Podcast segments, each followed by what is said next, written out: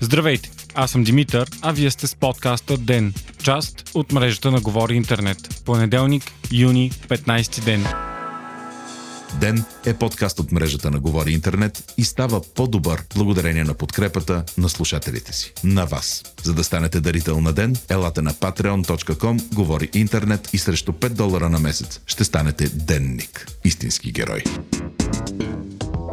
След няколко много притеснителни дни, днес са отчетени три пъти по-малко случаи на коронавирус у нас. Едва 24 души. Направените тестове са по-малко от рекордните над 2000 тези дни, но все пак са много високи за неделя, когато се правят най-малко 1409, като онзи ден, когато новозаразените бяха 75, тестовете са били 1975. Така, общият брой на заразените става 3290 души, но активните случаи са 1386. През последното денощие има и два нови смъртни случая, като като притеснителен е този на 36 годишна жена, за която няма доказани придружаващи заболявания. И въпреки големият бум на новозаразени, в последната седмица броят на хората в болница с COVID-19 остава сравнително нисък – 244, от които едва 15 са в интензивни отделения.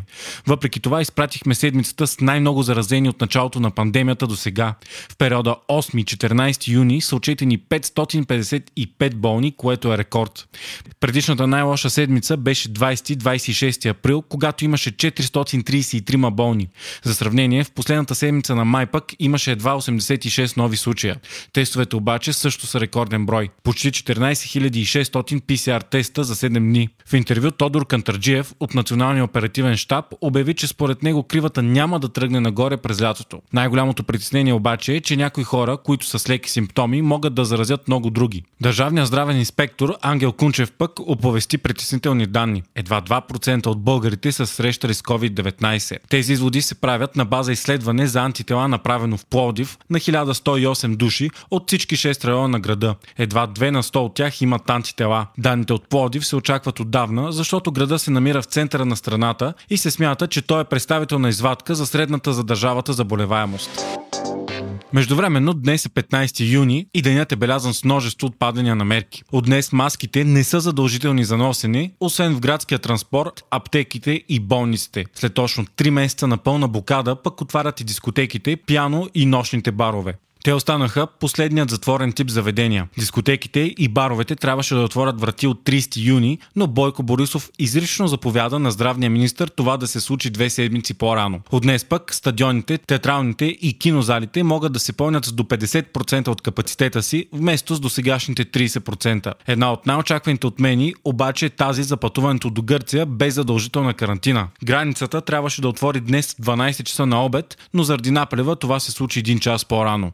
Преминаването е без никакви ограничения, а съседката ни тази събота официално откри началото на летния си туристически сезон. Още на първия ден на границата с Гърция се извиха километрични опашки от коли. Това предизвика недоволство на премиера Бойко Борисов, който каза, че българите трябва да подкрепят българския туристически бранш, а не да протестират срещу него. Според премиерът, огромният наплив още на първия ден отворени граници е именно протест. Родният туристически бранш пък трябвало да привлече половин милион съграждани, които ще ли да отидат да си харчат парите в Гърция. Освен до съседката ни обаче, от днес можем свободно да пътуваме и до Франция, Белгия, Италия, Швеция, Словения, Люксембург, Чехия, Полша, Естония, Литва и Латвия. От днес пък влизащите в България от Нидерландия няма да подлежат на 14-дневна карантина, като това въжи и за Испания, Малта, Ирландия и Италия. Задължителната карантина обаче остава за множество други държави, а влизането на граждани от трети страни извън Европейския съюз продължава да е забранено, освен в специални случаи. Днес се проведе и изпитът за прием след седми клас по български язик и литература, на който се явиха близо 60 000 ученици. Както и за матурите, бяха взети строги мерки за дезинфекция, мерене на температурата на хода и носене на маски при влизането и в коридорите. Учениците бяха разпределени на поне 1,5 метра разстояние с по 10 души в стая и един квестор. Последните дни на протести против расизма и насилието в САЩ и Европа са белязани от множество порогани или унищожени статуи на исторически личности, защитавали убеждения, които са несъвместими с днешните представи за морал. В САЩ бяха съборени множество паметници, най-вече на изявени лидери на конфедерацията от времето на гражданската война.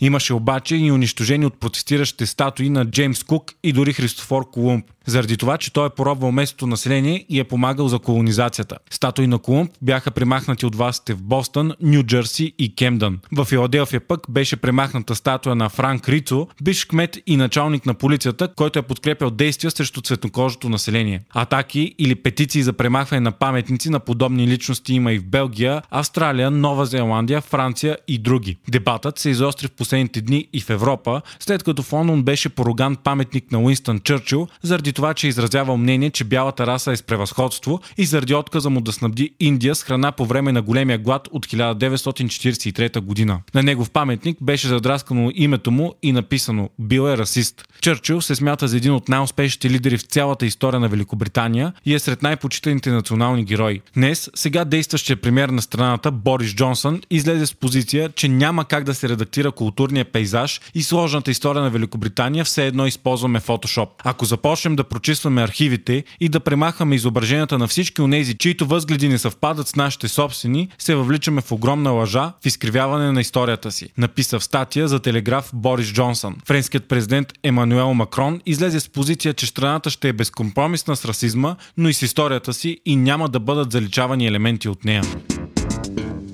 Вие слушахте подкаста Ден. Ден е част от мрежата на Говори Интернет. Водещ и главен редактор бях аз, Димитър Панайотов, аудиомонтажа направи Антон Велев. Ако искате да не изпускате епизод на Ден, не забравяйте да се абонирате в Spotify, Google Podcast, Apple iTunes или другите платформи, които използвате за слушане на подкаст.